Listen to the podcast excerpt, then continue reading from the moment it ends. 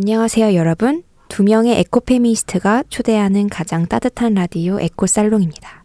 마포 FM 어플리케이션 CR을 검색해서 다운로드하시면 앱에서도 들으실 수도 있고요. 지난 내용이 궁금하시면 팟빵이나 오디오 클립에서 에코살롱 검색해 주시면 다시 들으실 수 있습니다. 올리브 지난 한 주간 어떻게 지내셨어요? 네, 저는 그 이제 크리스마스 않습니까? 음, 하나도 크리스마스 기대 안 되지만 크리스마스 그 트리도 꾸미고 아, 집에서 맨날 캐롤을 흥얼거리고 있는 올리브입니다. 어, 야. 올리브는 뭔가 크리스마스를 좋아할 것 같았어요. 크리스마스 분위기가 올리브가 좋아하는 그 뭔가 따스하고. 너무 좋죠. 어, 약간 캐롤 노래도 되게 좋아하고 음. 그리고 그, 그 따뜻한 그 색감의 전구들이 음. 반짝반짝 거리는 게 되게 좋아해가지고 음. 그래서 저도 나중에 저 혼자 집 그 혼자 살면은 전구 이렇게 쫙 깔아놔가지고 약간 그 혼술하고 싶고 어, 야. 딱 고감성 어, 크리스마스 재즈 틀고 아, 어, 그래서 저는 크리스마스 당일에는 아무것도 안 하지만 그 오기까지의 그 과정을 되게 즐거워하는 케이스인 것 같아요. 음, 당일보다 원래 선물 뜯기 전보다 뜯, 뜯기 직전까지 아 그러니까 그치. 뜯, 뜯, 뜯고 나서보다 뜯기 직전까지가 기분 좋은 것처럼. 맞아요, 맞아요. 자, 음, 드리스면 크리스마스 어떠, 어떠세요? 좋아해요? 저는 저는 보통인데 음. 제 동거인이 굉장히 크리스마스를 사랑합니다. 오. 그래서 이미 그 친구는 6월부터 크리스마스를 준비하고 아니 잠시만 여름부터 준비하면 집착적으로 나홀로 오. 집에 와 해리포터를 틀어놓으며 캐롤송을 듣기 시작해요. 그 정도면 웬만한 동물들보다 더 빨리 반응하시는 거 아니에요? 그러니까요. 엄청난 크리스마스. 어떤 얼마나 대단한 크리스마스 기대하고 있는지 모르겠지만, 아무튼 그렇습니다.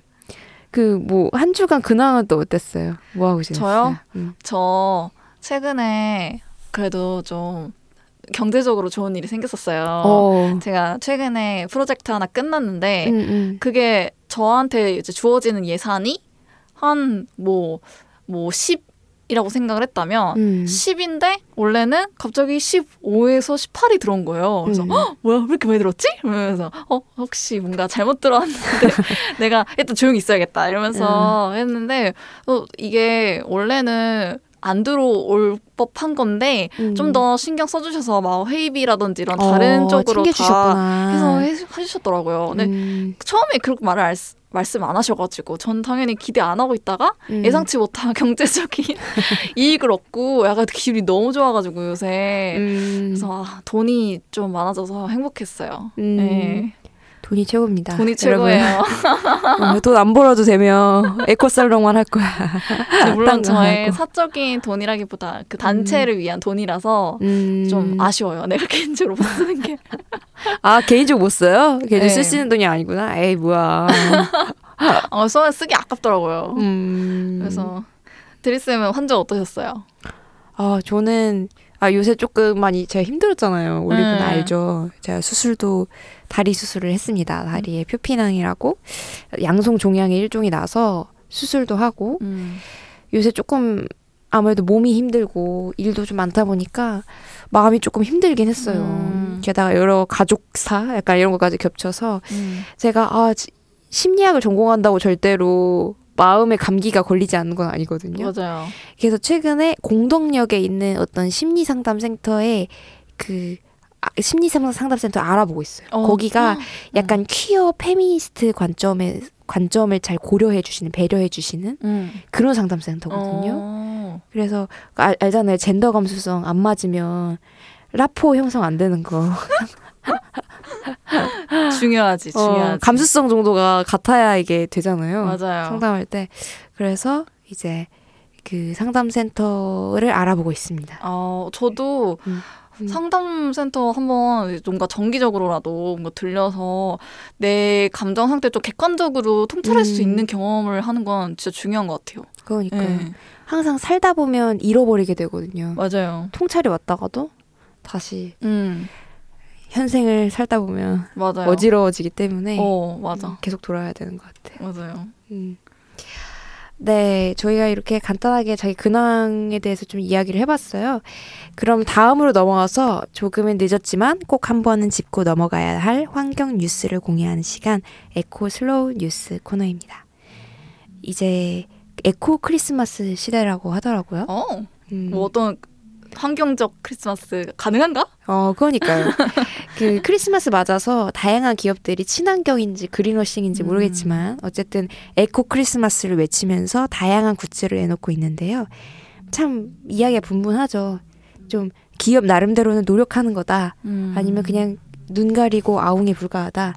좀 이야기가 많긴 한데 최근에 스타벅스가 좀 말이 많았었잖아요. 어, 그 네. reusable 컵으로. 그렇죠. 그래서 최근에 그, 그래도 크리스마스 굿즈를 안 내놓은 건 아니지만 조금 홍보할 때 좀 조심스럽게 홍보를 하게 됐, 어... 된 그런 부분은 좀 보이긴 하더라고요.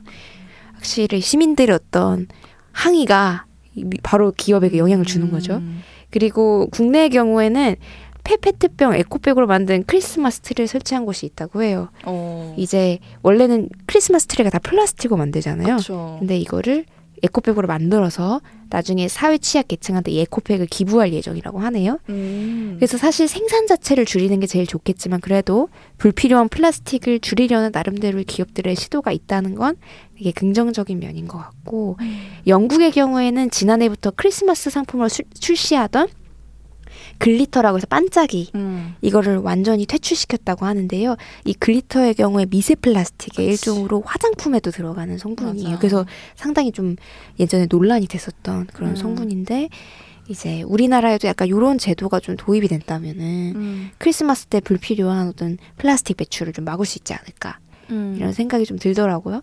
그래서 제가 크리스마스를 위해서 크리스마스 zero waste 크리스마스를 위해서 할 수 있는 몇 가지 꿀팁 꿀팁. 예, 이런 거를 좀 생각을 해야 하는데 첫 번째는 이제 우- 우리가 흔히 트리를 살 때 뭐 나무 트리를 살 거냐 플라스틱 트리를 살 거냐 사실 그 문제가 아니라 일회용이냐 다회용이냐의 문제다. 어. 그래서 한 번 구매한 트리는 오래오래 쓰자. 맞아요, 망가지지 맞아요. 않는 이상. 음. 그리고 크리스마스 파티 음식으로 비건 음식은 어떨까? 음. 한번 좀 제안을 해보고요. 또 glitter 들어간 어떤 포장재 대신에 좀 빈티지한 신문 포장지나 아니면 일전에 받았던 포장재를 좀 보관해 놨다가 음. 다시 활용하는 그런 방법. 그리고 네 번째는 우리가 흔히 떠들썩한 연말을 보내다 보면은 한 해가 후딱 가요. 맞아요. 근데 그게 아니라 올해는 한번 내면에 집중하는 시간. 음. 그런 걸 가져보는 건 어떨까? 한번 zero waste, 미니멀리즘, 크리스마스를 한번 제안을 해봅니다.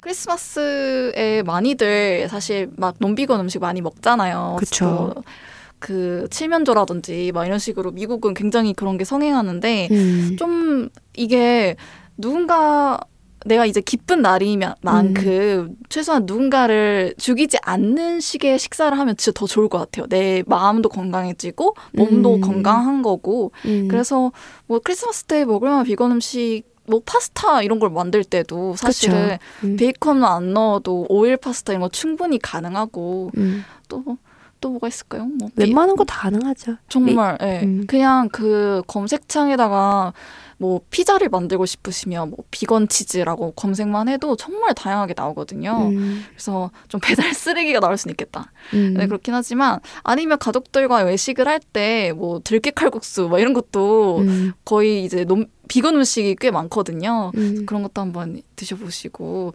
좀전 이런 게 제일 좋은 것 같아요. 비건 음식을 먹는 걸 제일 추천하고 싶습니다. 음. 네. 음, 여러 가지 꿀팁 그리고 올리브가 좀 덧붙여준 네. 여러 가지 메뉴 추천. 네, 메뉴 추천 네, 이런 이야기를 해봤습니다. 네, 그러면은 에코슬로우 뉴스는 여기까지고요. 잠시 쉬었다가 에코살롱 덕질 방송 시작해 보도록 하겠습니다. 여러분은 지금 100.7MHz 마포 FM 에코살롱을 듣고 계십니다. 에코살롱 덕질 방송 1부 시작해 보도록 할게요. 1부 허심탄회 솔직 토크 코너. 주제 관련한 어떤 개인적인 어떤 이야기를 나눠보는 좋은 코너입니다. 오늘 들고 온 주제는 당연히 크리스마스니까 그쵸? 크리스마스가 주제겠죠. 네. 그래서 이거에 대한 어떤 개인적인 어떤 올리브와 함드릴의 이야기를 좀 나눠보고 싶어요. 크리스마스 하면 올리브에 무엇이 떠오르는지 그리고 크리스마스가 올리브에 어떤 의미인지 좀 궁금하네요. 어. 뭐 추억 같은 게 있어가지고 그렇게 크리스마스를 좋아하는 건지. 음.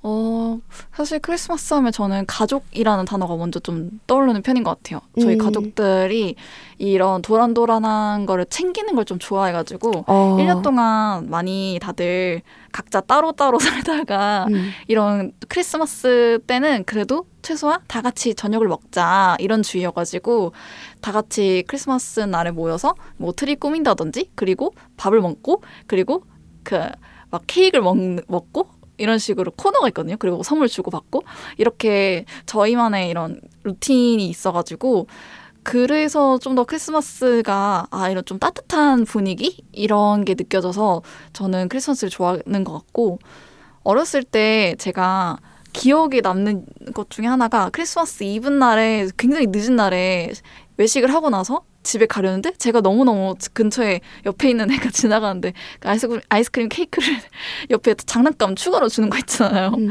그거를 이렇게 들고 갔는데 너무 부러운 거예요. 어. 그래서 아빠한테 아빠 나도 저거 사줘 이러가지고 막 나도 저거 갖고 싶어 그래서 막 엄청 뜯어가지고 아빠 급하게 케이크 다 없는데 진짜 음. 없는 거 없는 거 그냥 사가지고 대충 아무거나 사서 그 사은품을 저한테 주셨어요. 그래서 음. 그때 너무 저 기분이 좋아가지고 방방 뛰고 아, 너무 그랬던 네. 예, 음. 그 기억이 지금까지도 남아서 음. 크리스마스 하면은 그 기억이 막 되살아나서 뭔가 가족들에 대한 좀 뭔가 이런 몽글몽글한 감정이 아. 생기는 것 같아요. 음. 그래서 그때 나에게 잘해줬던 이 부모가 이래 부모의 영향이 이래서 중요하구나. 어. 그래서 그런 생각 때문에 크리스마스를 좋아하는 것 같습니다. 산타는 언제부터 없다는 거 알았어요? 산타요. 산타 언제부터? 아 근데 약간 중학생은 아니겠죠. 아, 근데 전 기억이 잘 없는데 응. 애초에 산타 할아버지라는 말을 잘안 했던 안것 같아요. 썼어요? 어. 부모님이 그냥 산타 할아버지라기보다는 크리스마스 때 뭐 받고 싶어? 해가지고 그냥 자연스럽게 어 나 헬로키티 어 말하면 안 되나 그 레고 장난감 갖고 싶다 이러면은 갑자기 이제 딱 눈 떠보면 레고 장난감 있어가지고 머리맡에 예, 예, 머리맡에 있고 그래서 어, 누가 준 거지? 누가 준 거지? 어, 너 모르, 우린 아닌데 이러면서 딱히 산타 할아버지라는 말은 안 나오고 그런 식으로 말을 하더라고요. 그래서 음. 몰랐어요. 그, 그, 그러다가 언니가 잠결에 저한테 알려주더라고요. 야, 그거 엄마 아빠가 준 거야. 이러면서. 그때 깨달았죠. 에휴, 언니. 저는 산타가 없다는 걸 처음 알았을 때 그, 그 상황이 어떤 상황이었냐면은 예. 어렸을 때 엄마 옷가지나 화장품 갖고 장난 엄청 많이 쳤거든요. 응, 엄마 응, 없을 때. 그래서 그 날도 엄마의 장롱을 뒤지고 있는데 거기에 선물을 숨겨 두신 거예요. 그래서 뭐지? 이러고서 닫아두고서 그남 그 다음 날 일어나 보니까 제 머리맡에 그 선물이 똑같이 있는 거예요. 그래서 아 산타는 없고 엄마의 선물이었구나. 오. 그걸 처음 그렇게 깨달았었어요. 아, 어렸을 때. 그러면 장롱을 열고 깨달은 거예요? 그렇죠. 자, 왜요? 산타가 응. 그것까지 다 알고 거기다 눈걸 수도 있잖아요. 근데 그때가 한 초등학교 5학년 정도의 시점이어가지고 조금 약간 현실적인 사고를 어, 어, 그랬구나. 약간 공상에서 벗어나서 네, 초등학교 5학년이면 그런 생각할 때도 있죠. 야, 너무 약간 늦게 깨달은 게 아닌가 오히려 아, 그런 생각이 좀 드는데 근데 저는 약간 크리스마스 하면은 가족의 따뜻한 분위기 이런 걸 떠올리잖아요. 네.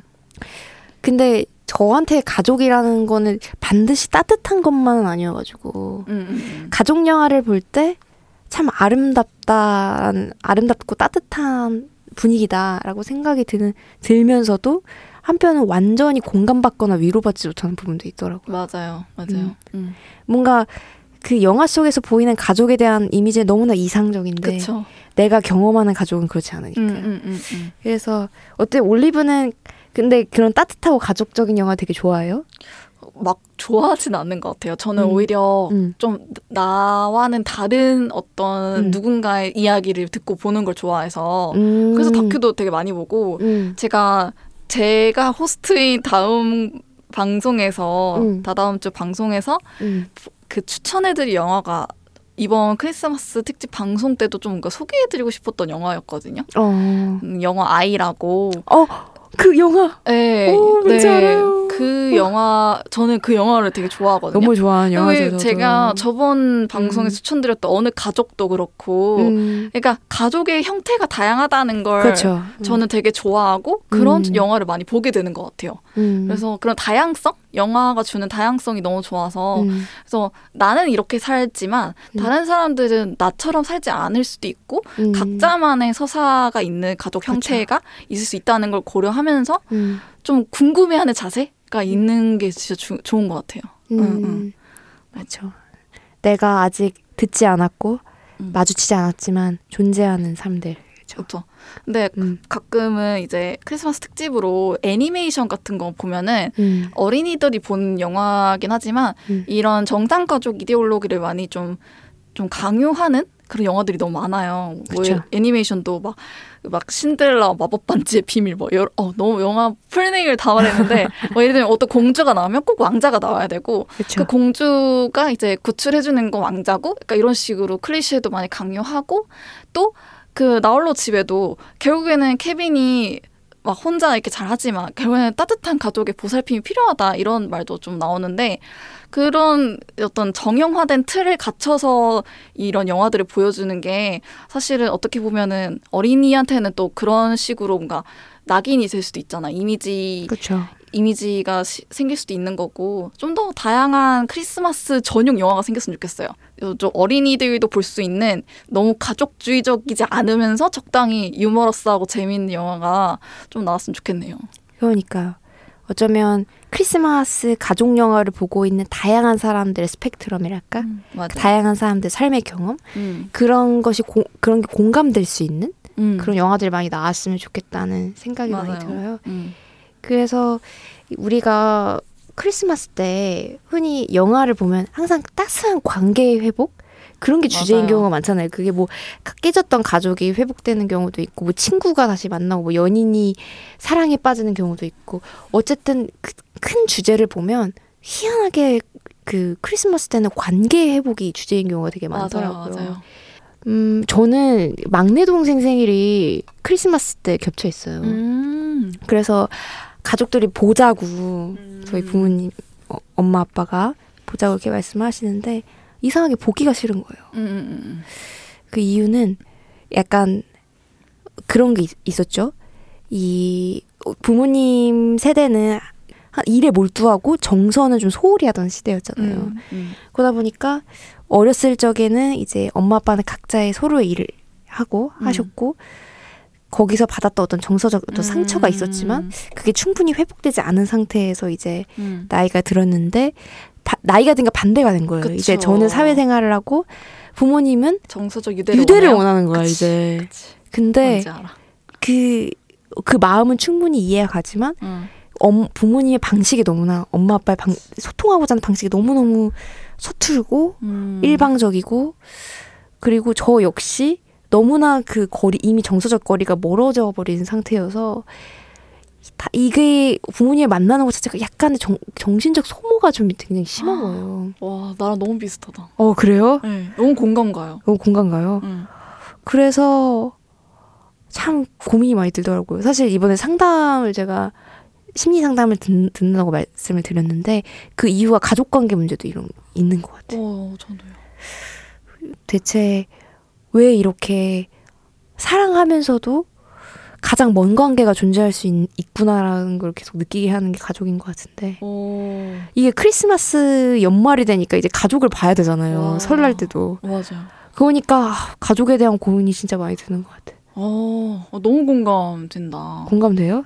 저는 지금 제가 약간 타임 민감성이 되게 높은 음. 성향이 됐는데 음. 이 사회학 과정을 거치면서 음. 근데 저는 좀 제가 공부를 좀 해봤어요 심리학적 공부를 해봤는데 음. 저의 그 어떤 이 기질을 갖게 된 이유가 그 어렸을 때 주 양육자와의 관계 형성에 있어서 영향을 많이 받은 것 같더라고요. 음. 그 어떤 가정 환경에 영향을 받아서 자연스럽게 음. 내가 그런 이런 성향을 갖게 되는. 음. 그래서 그거를 알고서 가족들을 이제 보는 시선이 많이 좀 낯설어지긴 하더라고요. 뭔가 음. 이들 이제 내가 알았고 뭔가 나는 이제 노력을 해서 이 나의 어떤 성향을 많이 바꾸고 싶고 음, 난더 좋은 사람이 되고 싶은데 음. 그 가족들은 그 드리스 말씀하신 것처럼 아직 뭔가 변화할 수 없는 사람들이고 그 정서 유대를 이제 이제서야 원하는 사람들이다 보니까 아 그런 부분에서 저도 너무 너무 너무 어렵더라고요. 이 어렵죠. 가족 관계가 어려우면 대인 관계도 전 어려운 사람이라서 음. 약간 영향을 다 받아요. 약간 좀 이어져요. 그래가지고 음. 와 너무 필요한 것 같아요.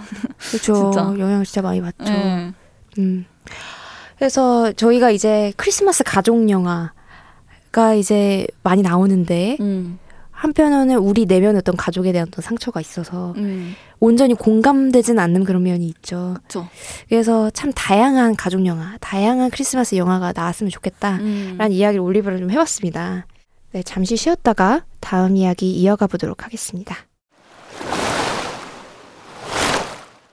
이제 저희 주제 관련 콘텐츠를 추천하는 함드릴의 픽 코너 시작하도록 하겠습니다. 오, 음. 어떤 픽인지 궁금합니다.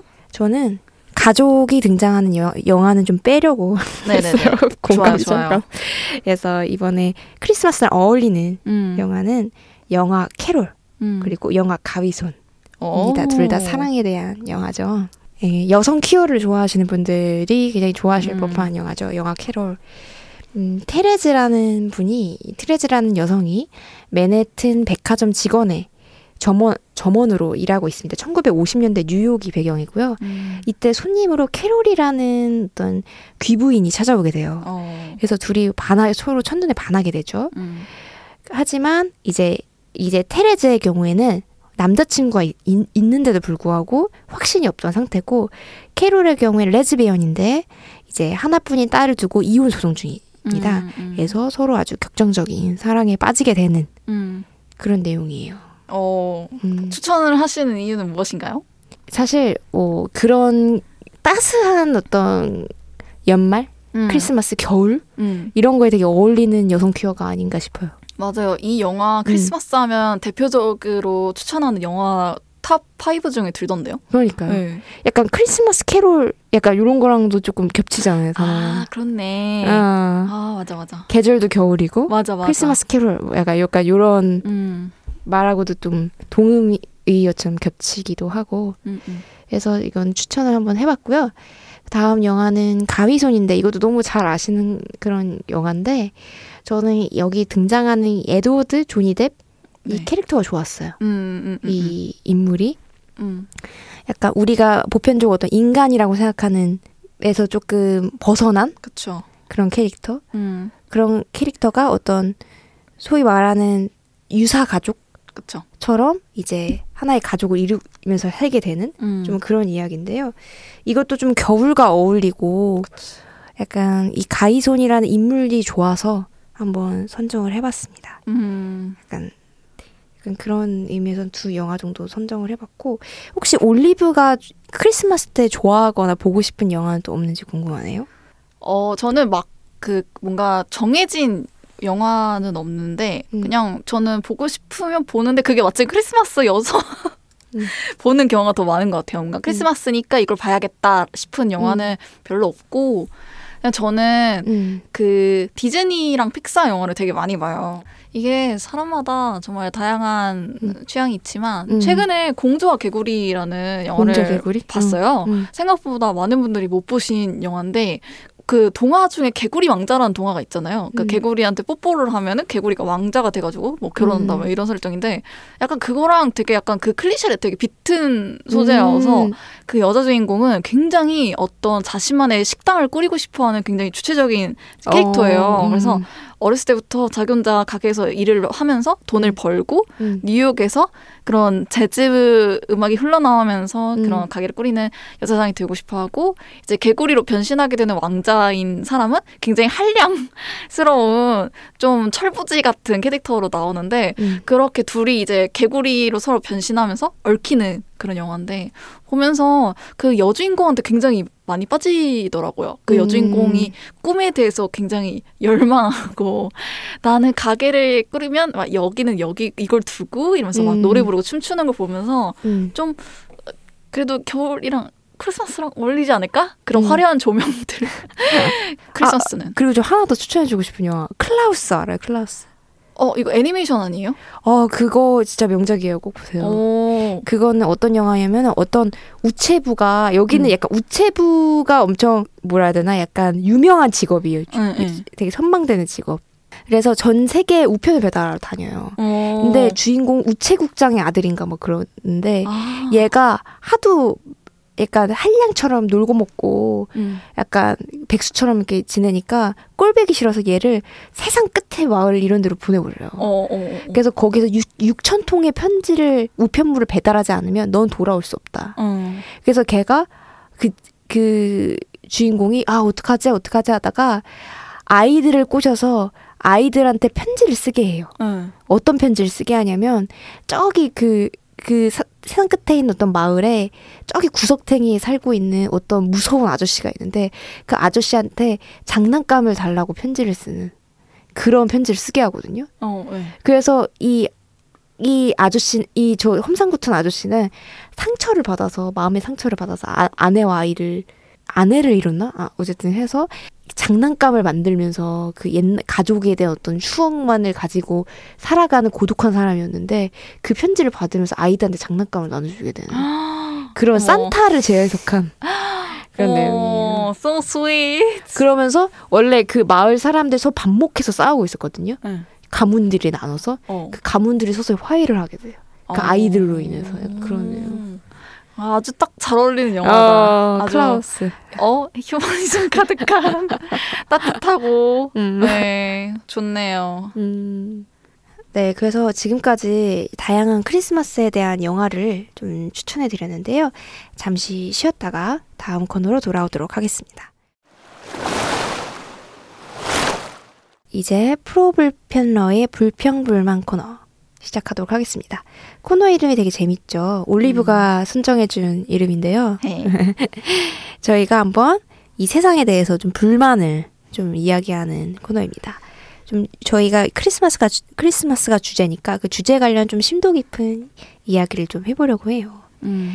사실 이 크리스마스 한파에 저희가 보이지 않는 그런 곳에서 이제 힘들어하시는 분들이 있죠. 음. 흔히 뭐 크리스마스에는 외출을 하는 게 흔한 풍경이잖아요. 뭐 홍대, 합정, 뭐 이런 인근 거리를 가면은 다 저, 제각기 외출 사- 친구들 만나러 연말 모임하러 음. 나온 사람들로 막작지근한데 그 와중에도 외출이 참으로 어려운 사람들이 있죠. 음. 예를 들어 중증 장애인 분들이라던가 혹은 메리 크리스마스 노동에 시달리는 택배 노동자라던가 음. 그리고 앞에서 얘기했던 정상 가족에서 좀 벗어난 음. 그런 사람들의 경우에는 크리스마스라는 그런 전형적인 크리스마스의 어떤 분위기에 약간 소외되어 있는 그런 측면이 없지 않아 있는 것 같아요. 음. 그래서 오늘은 평소 생활하면서 느꼈던 이제 크리스마스 이런 건 좀 불편했어. 음. 약간 요런 사, 게 있었나 좀 그런 이야기를 좀 들어보고 싶어요. 올리브는 크리스마스를 지내면서 조금 불편했던 분위기 그런 건 있었나요? 크리스마스에 여- 연인과 만나야 된다라는 아, 그런 거요. 아니 막 솔크 이런 단어도 있고 어, 그렇죠. 굉장히 불편합니다. 아니 아, 솔크는 뭐고 커크는 뭐고 뭐. 아니 뭐 그런 단어 왜 만들어내죠? 크리스마스는 그냥 크리스마스예요. 그리고 어 그런 건좀 불편하고 아까 음. 그 말씀하셨던 음. 그 혼자 거동이 어려우신 분들에게 음. 외출이 어렵다 이런 말 듣고 최근에 떠오른 기사 하나가 있었는데 음. 최근에 이제 장이 이동권 관련해서 음. 지하철에서 시위를 했어요. 네네. 근데 해화역에서 그, 그 시위를 막으려고 막 휠체어가 입장할 수 있는, 드나들 수 있는 게 이제 엘리베이터잖아요? 음. 그 엘리베이터 입구를 완전히 막아버린 거예요. 음. 그, 그게 이제 기사가 이제 나오면서 많이 이제 사람들한테 질타도 많이 받지만 음. 한편으로는 막 아, 뭐, 뭐, 꼴 좋다. 약간 이런 반응도 있어서 좀 어머. 놀랐는데요. 왜냐면 이게 음. 불법 시위여서 음. 이 코레일 그 음.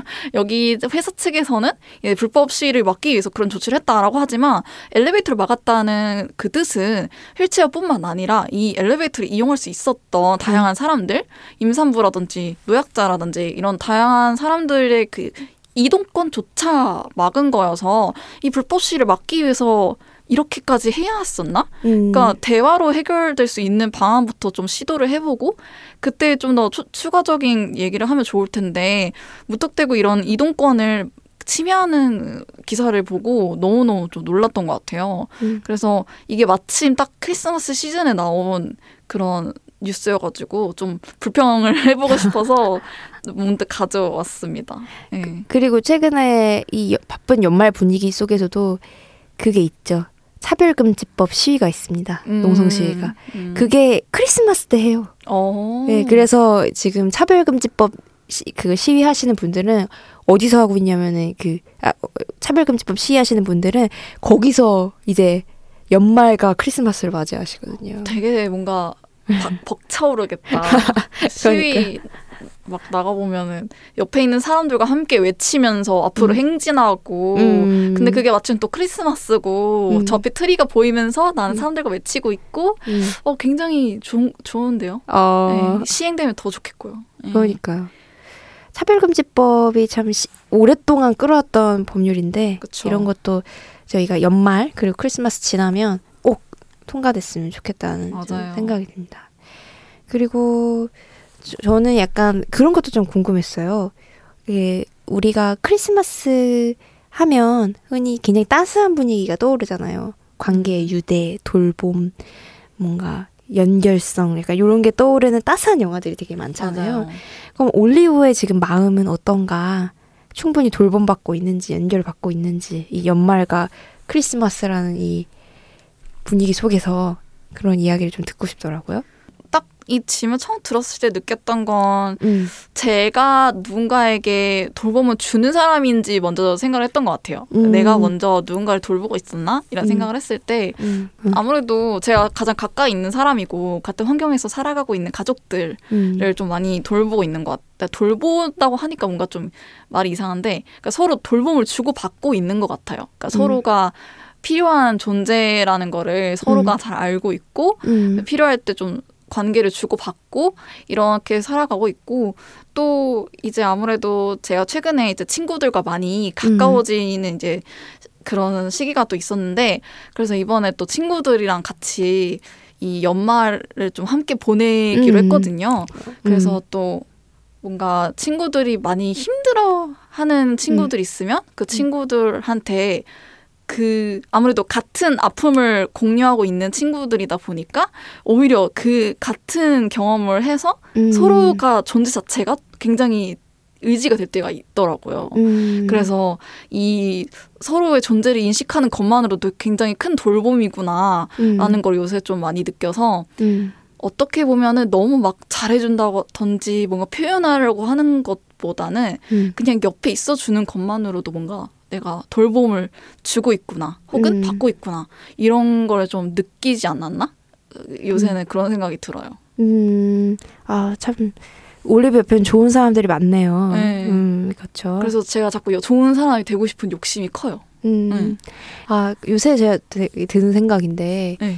우리가 제가 나중에 뭔가 어떤 형태든 가족을 가, 비우노 살 수도 있지만 어떤 형태든 가족을 만들면서 살아갈 수도 있잖아요. 음. 그때 제 가족의 형태는 어떤 모습일까라는 생각이 되게 많이 들더라고요. 음. 친구랑 살게 될까? 아니면 동생이랑 살게 될까? 아니면 지금 만난 연인과 잘 만나서 그때가 계속 살게 될까? 가족의 형태에 대해서 참 여러 가지 생각을 들게 하는 게 이 크리스마스와 연말인 것 같은데, 어, 그래서, 그래서 한 가지 좀 책을 좀 소개해 드리려고 합니다. 이거는 외롭지 않을 권리라는 이름의 책이에요. 어, 어 외롭지 않을 권리. 외롭지 않을 권리. 슬퍼. 갑자기 제목 듣는데. 네, 권리 부, 중요하죠. 네, 부제는 혼자도 결혼도 아닌 생활 동반자. 배우자의 개념이 아니고 생활 동반자, 동반자라는. 맞아, 진짜로 필요해요. 음, 이 작가분은 어떤 분이냐면은 이 생활 동반자법을 처음 기획하신 음. 그런 분이에요. 그래서 생활 동반자법이 뭔지 궁금하신 분들이 있을 텐데요. 생활 동반자법은 결혼이 아닌 방법으로 가족을 만들 수 있는 법률입니다. 그래서 2014, 2014년 당시에 진선미 의원이 처음으로 추진을 했는데요. 성년이 된 사람이 당사자 간에 합의가 있고 가정법원에 당사자 쌍방이 서명한 문서로 신고를 하면 생활 동반자 관계를 형성할 수 있는 그런 법률입니다. 음. 그래서 서로 부부는 아니지만 서로 부양하고 협조할 수 있는 의무를 지게 되고 수술 동의 시에 의료 과정에서 보호자로서 가- 자격도 가질 수 있게 되는 그런 법률이라고 볼 수 있습니다. 음. 이 생활 동반자법이 왜 필요한지 그리고 어떤 사람들에게 필요한지 약간 그런 다양한 이야기를 좀 하고 있고 처음에 했던 그 들어가는 말에서 했던 말이 되게 인상이 좀 깊어가지고 오. 좀 읽어드리고 싶은데 우리가 제도가 왜 필요하냐 음. 라는 그런 질문에 이 사람은 이 얘기를 해요. 제도는 자유를 위한 것이다. 음. 자유롭기 위한 것이다. 너무 너무 맞는 말이다. 우리 사회에는 혼자 아니면 결혼이라는 내키지 않은 두 가지 선택지밖에 없, 없- 없는데 이 선택지를 넘어서기 위해서 생활 동반자법이 필요하다. 음. 그래서 생활 동반자는 친구가 될 수도 있고 결혼에 이르기 전에 서로에 대해 알아보고 싶은 연인일 수도 있고 이혼과 사별 후에 더 이상 친족 관계를 복잡하게 만들고 싶지 않은 사람일 수도 있고 노인과 장애인처럼 특히 돌봄이 필요한 이들도 기묘하게 쓸 수 있는 제도다. 음. 그래서 우리 사회에는 다양한 사연으로 함께 살고 있고 또 함께 살고 싶어 하는 사람이 많다. 음. 그래서 그것을 위한 법이다. 어. 라는 이야기를 좀 하고 있어요. 어. 그래서 우리가 누구나 갖고 있는 돌, 고독, 그리고 우리가 누구나 필요한 돌봄, 이런 거에 대한 법률이 필요하다. 그러면서 음. 이제 좀 이야기를 하고 있고, 또 어떤 이야기가 좀 좋았냐면은, 음. 이 혼인신고의 장벽 바깥에 있는 사람들이 어떤 사람이 있는지, 음. 이런 거라던가, 한 가지 오해를 풀어주는데, 생활 동, 동반자법 흔히 동성애, 동성애자를 위한 법이다. 음. 라는 그런 편견을 깨주거든요. 그렇죠. 왜냐하면 정확히 말하면 생활 동반자법은 동성애자도 위한 법이다. 음. 음. 음. 그래서 왜냐하면 동성애자도 대한민국 헌법에 적용을 받는 국민인 이상 우리 법의 혜택에서 배제할 수 없기 때문이다. 음. 하지만 생활 동반자법의 진정한 의미는 성 정체성, 성별, 성관계 여부 등을 전혀 묻지 않는 법이라는 거. 그렇지. 그렇지. 그래서 원하는 서로 돌보며 살 수 있는 기회를 더 넓게 확장시킬 수 있는 법이라는 거. 여러 가지 오해 이런 거를 풀어주고 있어요. 음. 그래서 한번 읽어보시면 너무 좋을 것 같고요. 음. 음. 여기서 하나 던졌던 재밌는 몇 가지 질문들은 뭐 섹스하는 사이만 같이 살 수 있냐? 음. 그리고 시설을 나온 장애인에게 동거란 무슨 의미냐? 음. 같이 살고 싶은 이유를 국가가 꼭 알아야 되는가? 라는 굉장히 재미있는 질문을 어. 조금 많이 던지고 있고 또 하나의 하나 제가 많이 고민하게 됐던 부분은 이 1인 가구는 과연 자유로운가?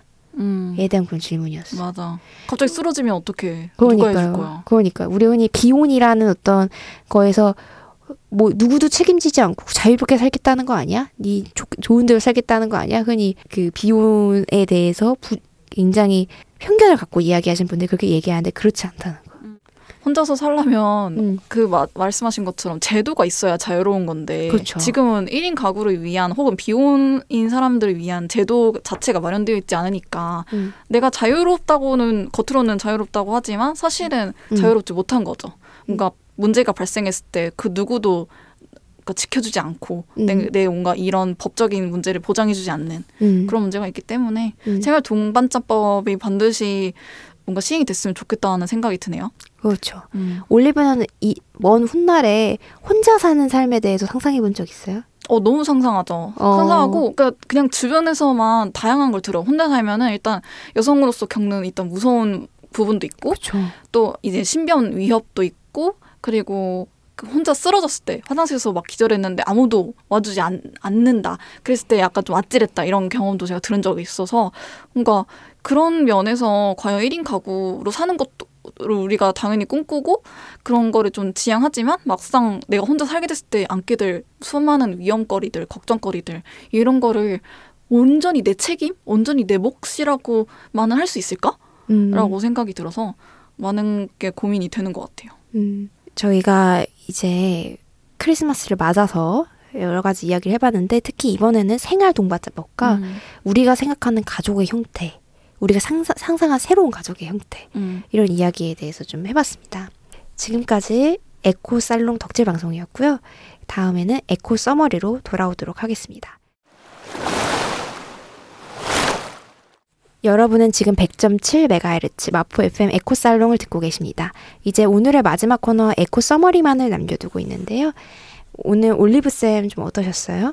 네, 크리스마스 하면은 사실 되게 따뜻하고 가족적인 뭐 그런 이미지를 많이들 우리가 상상할 수 있는데 이번 방송을 통해서 좀 더 이런 프레임에서 많이 깨진 이미지 그리고 상상 이런 걸 많이 했던 것 같아요. 그래서 좀 더 다양한 서사를 가진 가족 형태로서 뭔가 만들어진 크리스마스 영화라든지 아니면 어떤 따뜻한 연말 이야기라든지 뭐 그리고 아까 우리가 얘기했던 생활 동반자 법에서 이제 얘기하는 다양한 가족의 형태 그렇죠. 이런 얘기를 많이 좀 이 연말이만큼 더 많이 들려드리고 싶어서 오늘 방송도 이쪽으로 좀 준비했던 것 같아요. 그래서 많은 걸 배웠던 것 같습니다. 네. 이번에 있던 가족에 대한 어떤 주제 이야기를 해봤죠. 음. 참 힘든 시기, 힘든 연말 이런 걸 보내고 있는 것 같아요. 음. 코로나19가 닥친 올해였잖아요. 그래서 코로나19가 거대한 기업의 독점을 좀 강화하고 그리고 많은 사람들이 좀 일자리에 밀려나고 크리스마스에도 또 누군가는 의료진처럼 음. 이 일을 해야 되는 어떤 그런 상황 속에서 이 크리스마스가 참 어떤 상징하는 게 뭘까라는 거에 대해서 많이 고민을 하게 돼요. 음. 크리스마스 때 백화점에 나가보면 수많은 어떤 물건들과 자본이 그야말로 거대 자본이 오가잖아요. 음.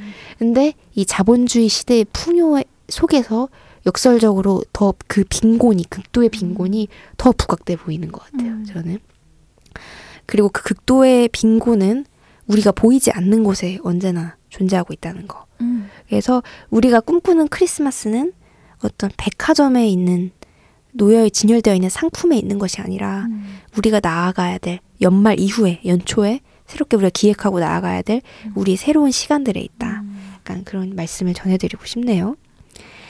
네, 그래서 지금까지 이 에코살롱 여러 가지 좀 이야기를 좀 해봤습니다. 그래서 아쉽지만 이제 인사드리려고 해요. 저희는 함들을 올리브였습니다. 청취자 여러분 남은 한 줌도 들숨 날숨에 에코하시길 바랄게요. 안녕.